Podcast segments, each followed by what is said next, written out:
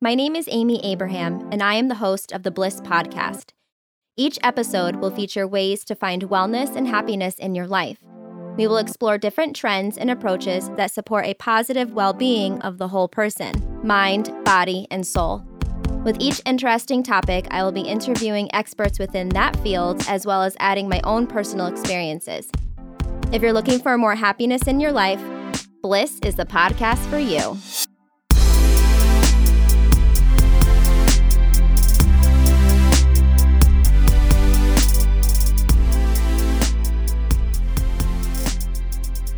Hello, listeners. I hope you're doing well. It was requested by a listener to do a Bliss episode about being present.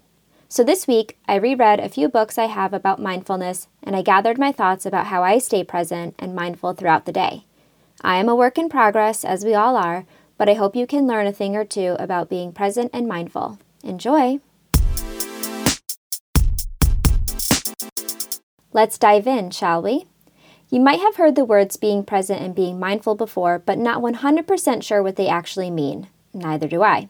But today I hope I can clarify that for you by sharing my interpretation of what they mean. These two words are often interchanged because they are very similar. First, being present means feeling the moment or feeling your emotions and focusing on what is happening in your body and environment without judgment. When you are present, you are aware of everything that is actually happening, which most of the time is not much because it's all in our heads. Our minds create stories that may not be true. One way to look at being mindful is recognizing and controlling what you are doing at any given moment. So you need to be mindful in order to be present. Let me explain a little bit more. Someone who is mindful is someone who is truly aware of their emotions, their actions, their desires, their intentions, and behavior. They become more easily aware because they stay present in each moment. While being present, they carefully take in all the emotions and reactions they may have and begin to understand themselves a little more and begin to see things as they truly are. As a result, they learn more about who they are, what their desires are, and how they thrive best. Here's an example. When feeling stressed, a mindful person will control their reactions. They will become present by coming back to their inner thoughts and use a coping strategy to get them back to feeling calm. They may take a deep breath or sit down and close their eyes for a moment and then begin to recognize how they are actually feeling and begin to problem solve. Some people use the word mindfulness as a way of explaining meditation. Because meditation is believed to have originated from India as part of a Buddhist practice, people interchange the words meditation and mindfulness in order to keep it secular. Another note mindfulness meditation is a type of meditation used to assist one in becoming more present throughout the day. Meditation has been thoroughly researched and has proven to rewire your brain to increase happiness. Sara Lazar and her team from Harvard discovered that meditation increases the gray matter in the hippocampus, which is the learning and control center of your brain. This would increase one's ability to learn and focus.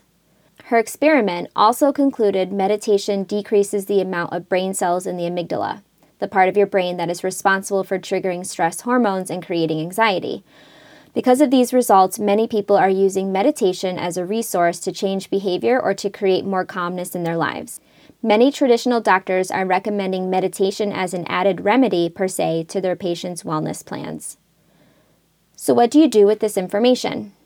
I am not an expert with the idea of meditation and being present, but a student in my school recently said to me, You're a calm teacher, Mrs. Abraham. So, let's take this child's opinion and go with it. Let me share my strategies with you. Each day, I wake up and begin by writing down what I am grateful for. I write down three to five things. I try to write down the everyday things, the small things that mean a lot to me. I also write down small experiences that I recently had that brought me joy because I am grateful to have had those experiences. I do this because it feels good. It feels good to think about positive things. So I am intentionally starting my day off feeling great. Next, I either meditate or do yoga. Some people say that yoga is a moving meditation. Once you begin to flow through your practice, your mind begins to ease and you enter a meditative state. This helps me to connect with my body, and it's an opportunity to spend time with myself. Throughout the day, I focus on what is happening now. I solve a million problems a day and make a million decisions as a teacher. I take each moment seriously and address it with positivity and grace. I remind myself often that these children look up to me and I am their role model for six hours a day. That is a huge responsibility, and I take it very seriously. I want to be the most honest, heartwarming teacher I can be. And the only way I can do that is by being present and mindful. At work, I am present and mindful by eliminating distractions, creating effective lesson plans, and focusing on what my students need right now. I take myself out of the picture. I am there for them, and that helps create an easygoing, calming environment to work in and be a part of for the day. When I eat lunch at work, I take the time to enjoy my food, chat with my colleagues, and recharge for the afternoon. Many years ago, I used to work through my lunch, and I have learned to not do that. I take the time now for myself to be me. I am eating now, not teaching. Find the truth in what is actually happening. Take a moment now and reflect on how you can be more present at work.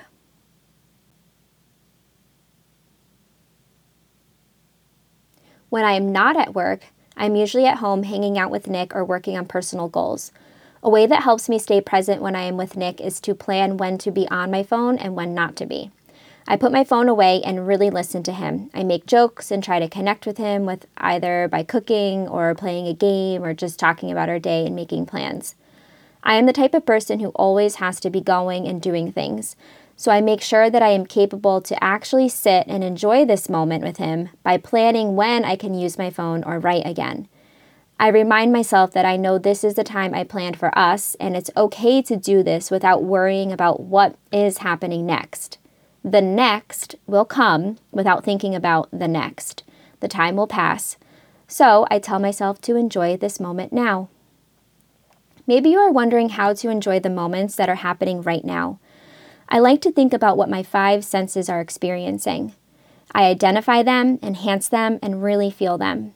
For example, if I'm driving in my car, I like to take the time to observe the sky and be amazed by how different it looks every day. I take that moment to appreciate how beautiful the world is. Then I do a body scan and notice every part of my body that is touching something my hands, my back, my legs, and take the time to appreciate the ability I have to transport myself by maneuvering this machine. If I am listening to a song, I really allow myself to get into it or if I'm in silence, I take the time to breathe and I clear my thoughts. Let's think about these examples too going to a concert, witnessing a sunrise, or watching your baby walk for the first time. These are tricky because you want to be in the moment, but you also want to capture these moments forever by recording it with your phone. I have two ideas about this. If you catch yourself using your phone when you are not sure if you should be, ask yourself what are my intentions right now by videoing or taking this picture? Or scrolling through Instagram. If your intentions align with your life values and goals, then I say proceed.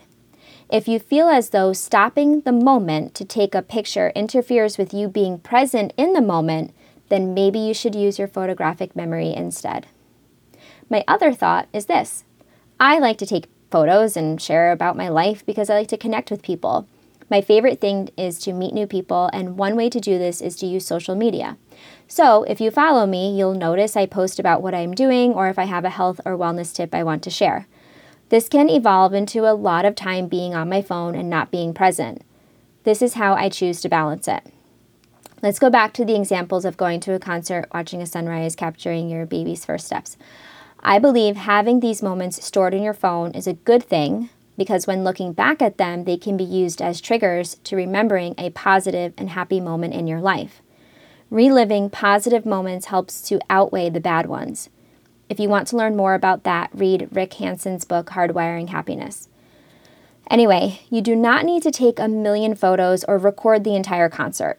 Just take one or two to save for memories and Instagram, and then put your phone down and enjoy the moment.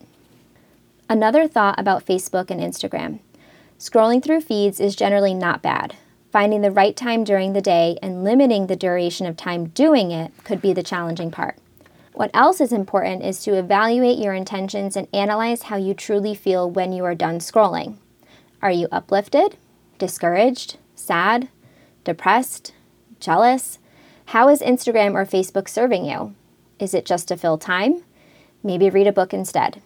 Pick up a hobby, as Jewel says, if you want to understand what your mind thinks about, observe what your hands are doing. Some more tips maybe scheduling a time to go through your phone and turn off all notifications so that you are not alerted when you get a new like and you can remain present and not interrupted. I hope this helped you understand a little bit more about being present. It can be viewed as an abstract concept which can be hard to explain. If you are struggling with being present, I would recommend starting your day meditating for as little as one minute each morning and then gradually increasing the time. As I reflect on these ideas, I believe being present is just paying attention. Pay attention to your thoughts, pay attention to what people are actually saying to you. Take the time to listen, and take the time to listen to yourself. Once you notice more things, then you have a clearer understanding of what is actually true. If you have any questions or would like to work with me, visit my website at amyabraham.com. You can email me at amyabrahambliss at gmail.com. And be sure to follow me on Instagram at amy2 underscores Abraham. And while you are there, use the hashtag AmyAbrahamBliss when you are posting about things you learned from Bliss. If you liked what you heard today, be sure to subscribe, rate, review, and share the bliss with a friend. See you next week.